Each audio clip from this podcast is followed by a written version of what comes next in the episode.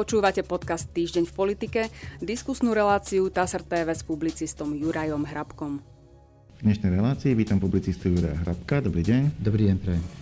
Pán Hrabko, zacitujem zo správy TASR z 8. novembra. Vo vláde paduje, panuje zhoda na tom, že sa musí konať ráznejšie a prijať tomu aj potrebné opatrenia. Dôvodom je, že ľudia nedodržiavajú nastavené podmienky v súvislosti so šírením pandémie ochorenia COVID-19 Uviedol to po rokovaní so zdravotníkmi a členmi vlády o epidemiologickej situácii premiér Eduard Heger. Koncilium odborníkov navrhuje obmedziť pohyb neočkovaných v čiernych okresoch a zvážiť povinné očkovanie proti ochoreniu COVID-19 pre vybrané skupiny obyvateľov podobne ako v iných štátoch Európskej únie. Konzilium tiež odporúča, aby z pandemickej penky, ktorá sa vypláca pri ochorení COVID-19, čerpali výhody len očkovaní ľudia. Navrhujú aj ďalšie sprísnenia, napríklad používanie COVID pasov aj na chodenie do práce, už od červených okresov a dôrazné odporúčanie home office tam, kde je to možné. Uvádza sa správe TASR. Vychádzam, vychádzam z opatrení, ktoré sa len navrhujú, pretože v čase, keď nahrávame túto reláciu, ešte nie je definitívne rozhodnuté o tom, ktoré z nich budú platiť, ktoré z nich platiť nebudú. E, stále sa o tom ešte rokuje a nakoniec teda musí sa rozhodnúť vláda, akým spôsobom sa bude postupovať. V každom prípade Eh, ak premiér konštatuje, že tie opatrenia ľudia dostatočne nedodržiavajú a preto ich treba sprísniť, eh, prvé, čo, čo ma napadlo, bolo, že ak nedodržiavajú tie dnes, budú dodržiavať tie sprísnené? Samozrejme, že nie, pokiaľ ich nebude nikto kontrolovať. To je ľudská prirodzenosť. A na Slovensku to platí obzvlášť. Teda to, vyplýva z politickej kultúry tej ktorej krajiny a z jej histórie a minulosti, ale na Slovensku takéto niečo neplatí. V niektorých civilizovaných krajinách platí, že to, čo sa príjme, tak sa aj rešpektuje a dodržiava, pretože si každý vie, že to je v prospech všetkých. Slovensko je v tomto výnimočné, tu sa odjak živa zákony schvalovali iba preto, aby sa mohli obchádzať, ako sa ľudovo zvyklo hovoriť. To, čo navrhuje konzílium, tak to je irrelevantné, tomu sa netreba veľmi zaujímať, to sú iba ich návrhy.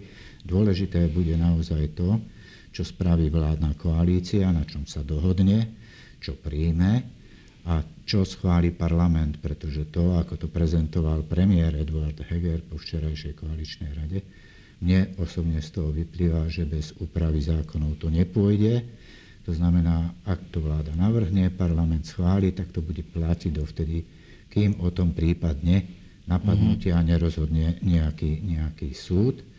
A to, čo má vláda schváliť, ja neviem, nepoznám, nepoznám tie návrhy, poznám iba zámery, ktoré prezentoval premiér včera.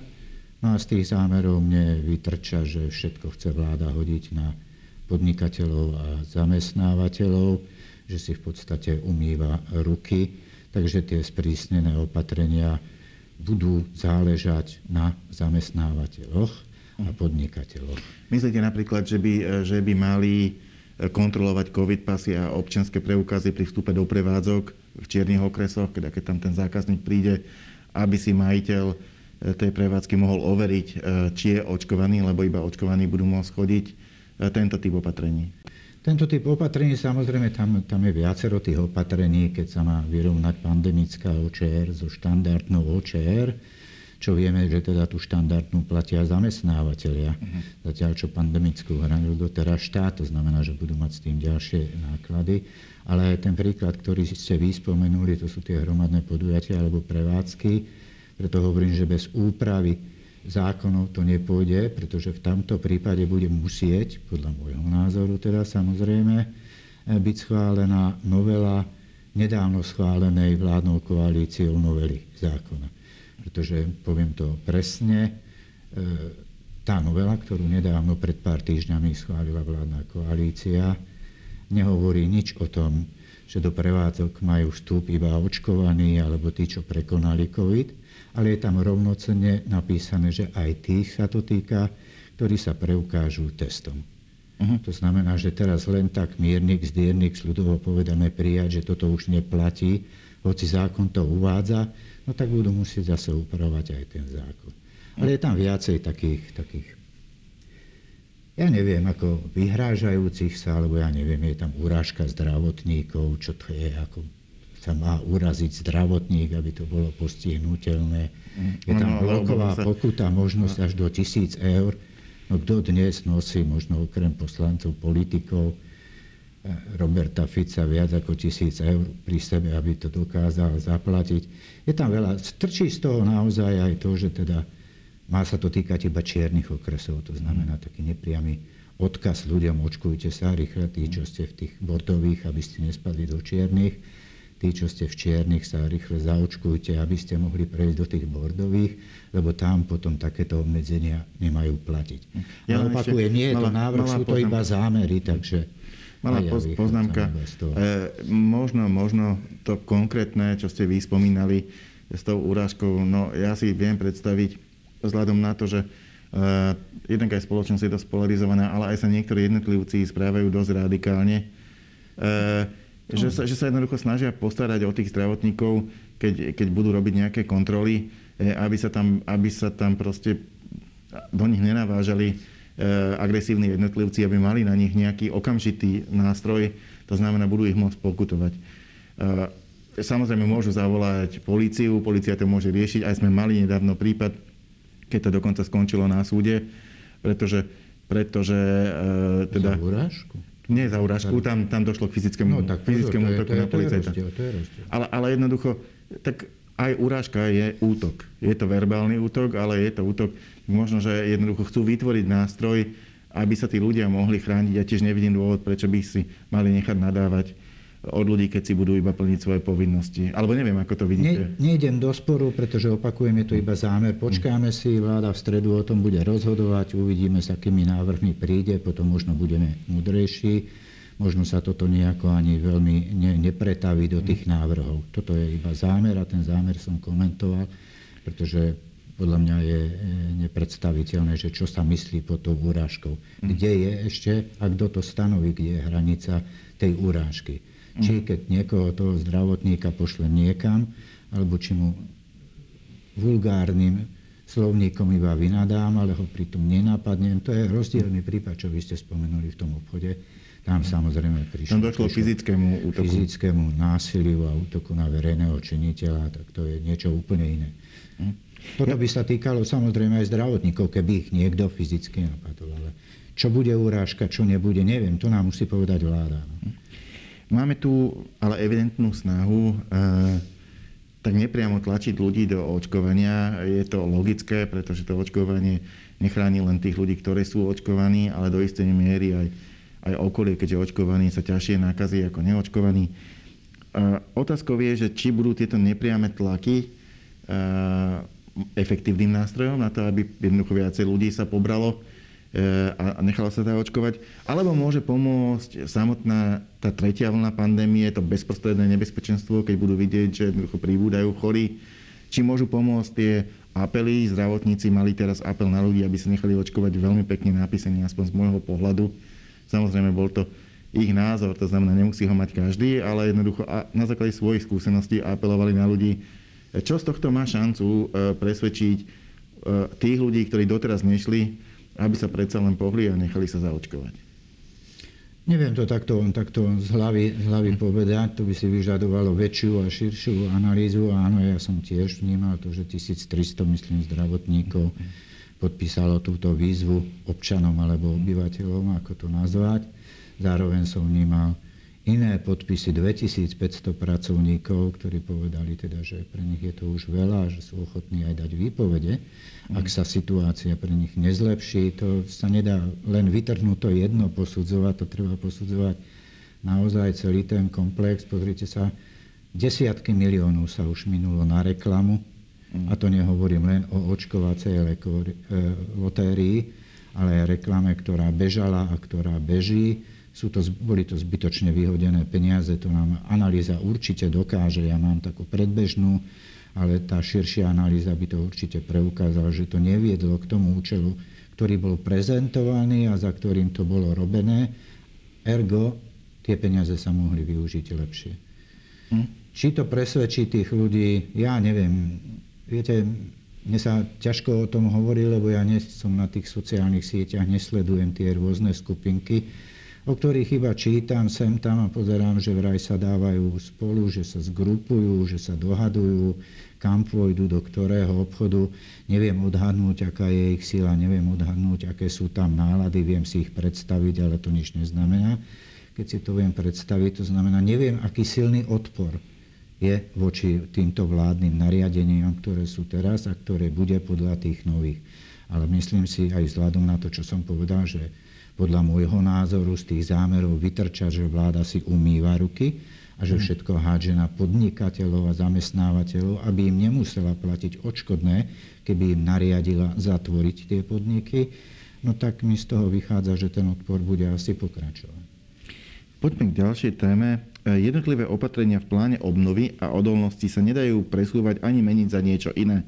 Nesplnenie jednej reformy tak môže ohroziť financovanie pre iné opatrenia, uviedol to úrad vlády v reakcii na vyjadrenie predsedu Národnej rady Borisa Kolára k čerpaniu peňazí z plánu obnovy a ich možnému prípadnému presúvaniu e, z jedného cieľa na druhý cieľ. E, šéf parlamentu v nedelnej diskusnej relácii o 5 minút 12 povedal, že peniaze z plánu obnovy nie sú ohrozené, buď sa na niečom dohodnú, alebo sa proste realokujú a posunú sa na niečo iné.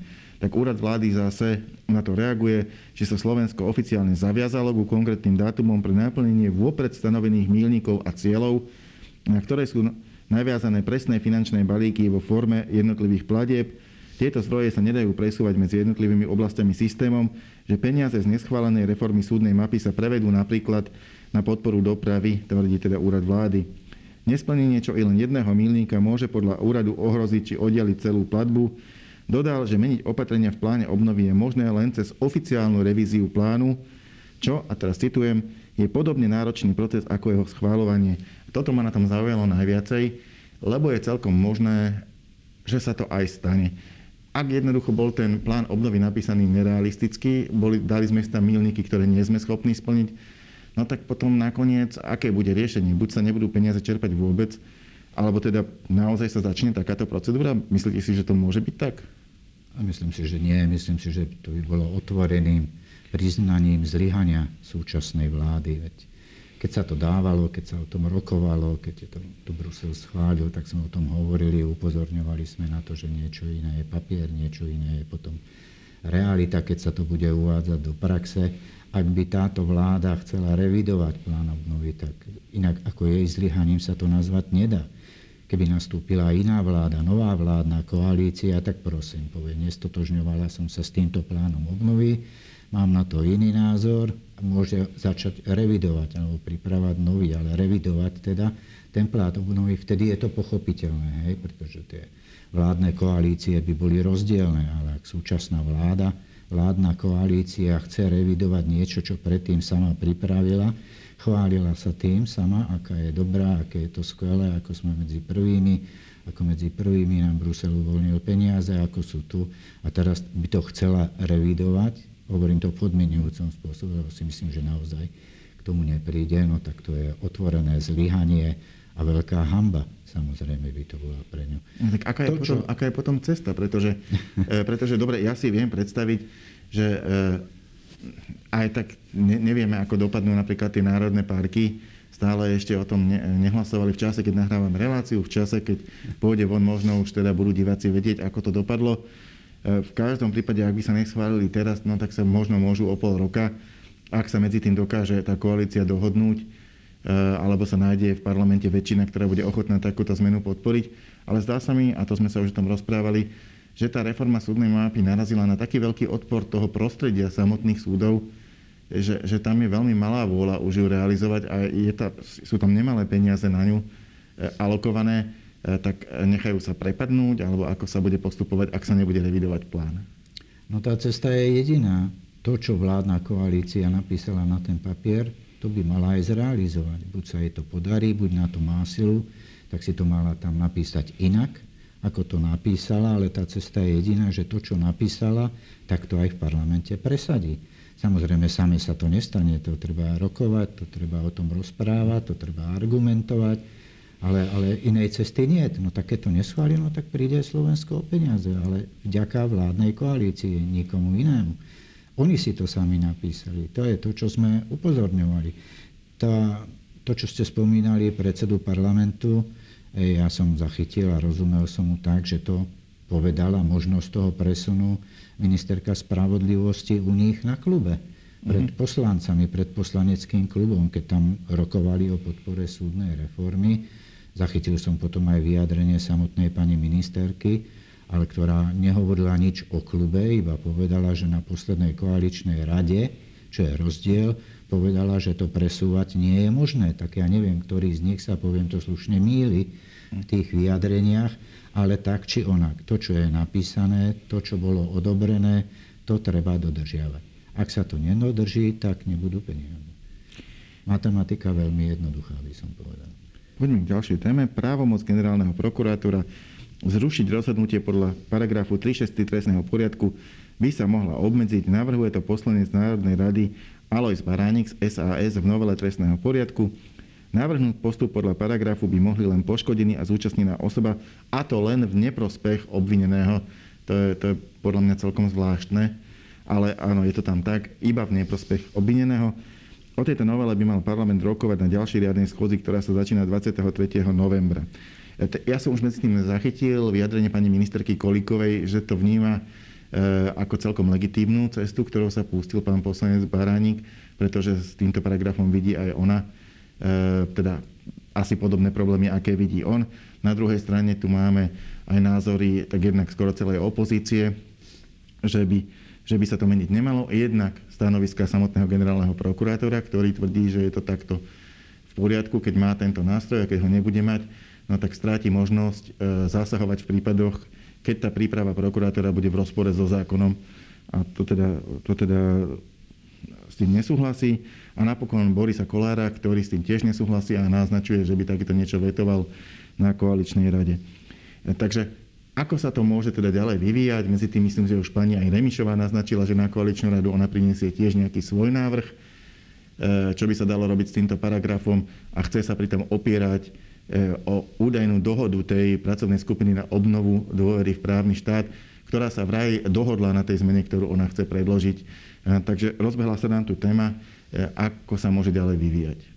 Téma namiesto toho, aby sa venovali plánom obnovy. Dobre, v poriadku, beriem to na vedomie. Myslím si, že v tomto prípade pani ministerka spravodlivosti Kolíková mohla radšej mlčať, respektíve premeškala tú príležitosť mlčať ona nemôže byť proti, pretože sú v jednej, poviem to v úvodzovkách, bande aj s pánom Baránikom. Vieme, že poslanci, Banda, myslíte poslanecký klub? Poslanecký klub a vôbec príslušnosť. Vieme, že mm. za ľudí odišli do poslaneckého klubu. SAS, to znamená, že sú v jednej skupine. No. Mm. Ale to politickej bande, to je hádam neškodný výraz. Viem, lebo pani ministerka nie je priamo členkou poslaneckého klubu, no. keďže je členkou vlády, tak. ale podporuje ju poslanecký klub, ktorom má Áno, svojich kolegov. Takisto ako poslanci, ktorí odišli zo, za ľudí, nie sú poslancami SAS, ale sú v rovnakom v jednom poslaneckom klube s názvom SAS, ale nie sú členmi SAS. No. Tak ale jednoducho nepôjdu proti sebe tieto, tieto skupiny, keďže sú zhromaždené v jednej, v jednej skupine. No, má to viacero rozmerov. Myslím si, že ten návrh, ktorý predložil pán Baránik, lepšie by bolo, keby navrhol zrušiť celý paragraf 363. Bolo by to podľa môjho názoru úplne čistejšie, ako tuto vymýšľať veci, e, ako obmedziť e, vlastne právomoci doterajšieho generálneho prokurátora, ktorého úlohou je dbať na dodržiavanie zákonnosti a nie dbať na to, aby to bolo v neprospech jednej strany. Mm. hovorím o tom, čo na no, to aby to bolo iba v neprospech obvineného, no tak to radšej nech je zrušený celý ten paragraf 363, nech ho nemá k dispozícii generálny prokurátor ako takýto patvar vypustiť von. To je jeden rozmer a druhý rozmer je ten, no tak ak Boris Kolár dodrží teraz naozaj slovo, že to bude vetovať, tak by to nemalo mať žiadnu šancu prejsť v parlamente, nehovoriac teda o tom, že pán Baránik dobrovoľne podpísal koaličnú dohodu a jemu netreba preto pripomínať, čo tam je napísané, takže ja iba spomeniem, že ten jeho návrh neprešiel koaličnou radou. Ale zase Takže... pani Veri, eh, Remišová sa práve o toto snaží. Ona s tým svojim návrhom, respektíve tvrdí, že je to návrh vypracovaný tou, tou uh, skupinou. Uh, Ide na koaličnú radu. Ide na koaličnú radu, keď prejde, bude to úplne v poriadku s pravidlami, ktoré si samotná vládna koalícia nastavila. Ja hovorím o tom, že pán Baraník obišiel tie pravidlá. Ak to prejde pani Remišovej, jej návrh nepoznám, neviem, aký je. Vieme, že tá komisia na obnovu dôvery v právny štát išla úplne do vyhnutia a zabudnutia dokonca ani zástupkynia generálnej prokuratúry nevie o tom, čo sa tam dohodlo, to znamená, že sa tam nedohodlo nič. Opäť by bolo treba konfrontovať pani Remišovu, odkiaľ má ona závery, keď zástupca z tej istej komisie ich nemá, ale to je jedno, návrh pani Remišovej nepoznám, nedokážem sa k nemu teda vyjadriť, ale jej postup je viac v súrade s pravidlami, ak s tým ide na koaličnú radu a koaličná rada o tom rozhodne, či áno alebo nie, ako postup pána Baránika. Poslednou témou našej dnešnej debaty je prieskum dôveryhodnosti členov vlády. Nechala si ho urobiť jedna z komerčných televízií. Najdôveryhodnejším je pán minister zdravotníctva Vladimír Lengvarsky. Dôveruje mu 34,8% a nedôveruje 61,2% respondentov. Naopak najväčšiu nedôveru má minister financí Igor Matovič. Dôveru mu vyjadrilo 11,3% respondentov, nedôveru 87,2%. Vyplýva to z prieskumu agentúry Focus. Keď pôjdeme takto po, po celej vláde, vidíme tam, že e, ďalšími dvoma najdôveryhodnejšími ministrami sú pán Korčok a pán Budaj. E, ale pravda je, že aj jeden, aj druhý majú e, tú nedôveru vyššiu ako 50% a takisto aj celá vláda. Jednoducho najvyššie percento dôvery je necelých 35% a všetci majú nedôveru nad 50 Je to už proste prirodzený dôsledok toho boja s koronavírusom, boja s ekonomickými následkami tejto pandémie, alebo, alebo vláda v niečom, v niečom proste nenaplnila očakávania, očakávania voličov a výsledkom je nie veľmi vysoká dôvera. No, skôr by sme sa dopracovali k tomu, čo vláda, alebo čím vláda naplnila očakávania voličov, to by sme rýchlejšie dokázali vypočítať bolo by toho menej, ako keby sme počítali to, a ktoré očakávania voličov a ktoré volebné sluby nedokázala doteraz naplniť a vyzerá to, že ich už do konca volebného obdobia ani naplniť nedokáže. Toto takisto je skôr prirodzený výsledok nie zápasov s pandémiou a s ďalšími ekonomickými, sociálnymi vecami, ale zápasov, ktoré sa odohrávajú vo vnútri samotnej vládnej koalície. Mňa toto veľmi až tak sa priznám nezaujíma, toto je skôr téma, tie výsledky, s ktorými môžu pracovať PR týmy jednotlivých členov vlády a ich mediálne oddelenia. Ja si ani na, na to preto nespomeniem, či niektorému členovi vlády to kleslo alebo stúplo, lebo je to úplne jedno, všetci vidíme ten obraz, ktorý požíva, ktorý požíva vláda ako celok Trošku ma to prekvapuje, ale to možno ešte len príde, ak by som to tak mal povedať, o pána ministra zdravotníctva Lengvarského, pretože ja si pamätám jeho odhady, ktoré hovoril na konci dovolenkového obdobia, že v novembri nám bude počet nakazených už klesať, že toto je posledná vlna toho vírusu, že Vianoce už budú bez neho. To znamená, že sa pomýlil opäť, ak to poviem slušne, alebo vychádzal, ja neviem z akých dát, keď všetky ostatné hovorili o niečom úplne inom. A jediné ešte, a to je pravda, je také schovanie sa premiéra. Taký, taký, taký všedný premiér, ktorý skončil, neviem, na 6. mieste alebo kde. E, premiér má byť buď prvý, vtedy je akceptovaný, alebo posledný, vtedy je nenávidený. Ak je to tak, ale nemá by byť schovaný niekde, niekde v strede. Nie. To, je, to je všedný premiér, ktorý potom nestojí za veľa tak by som to asi zhodnotil. Ak je prvý, robí svoju robotu dobre, ak je akceptovaný, to neznamená, to neznamená samozrejme, že, že tie opatrenia, ktoré by robil, alebo tá jeho práca musí byť populárna alebo nepopulárna, ale vedie veci a k výsledkom. A potom, ak to robí naozaj, môže to robiť aj dobre a môže byť nenávidený. To znamená, Áno, že, nepopulárne že, opatrenia. Že posledný. Ale to, teraz mi to pripomína, jak šedá myška, lebo naozaj neviem, či je 5, či je 7, či je 6. Je tak schovaný, je neviditeľný. No, aby som to skrátil, a premiér má byť viditeľný, lebo je to predseda vlády, je to človek s najväčšou výkonnou mocou. Čiže... Ale netreba celému tomu prieskumu venovať. Je, ako je, je, je, je to iba prieskum, ale aj mňa to zaujalo, keď aj. ste povedali, že najpopulárnejší minister vlastne bude ešte teraz len uh, vlastne príde, príde k jeho, jeho testu realitou, pretože tie najväčšie problémy s koronavírusom ešte len prichádzajú. Mhm. Na druhej strane, ak dokáže byť pokojný, ak dokáže byť racionálny, zatiaľ minimálne týmto dojmom dokáže pôsobiť, tak môže byť pre ľudí do istej miery aj oporou, možno si to, tú dobrú pozíciu udrží.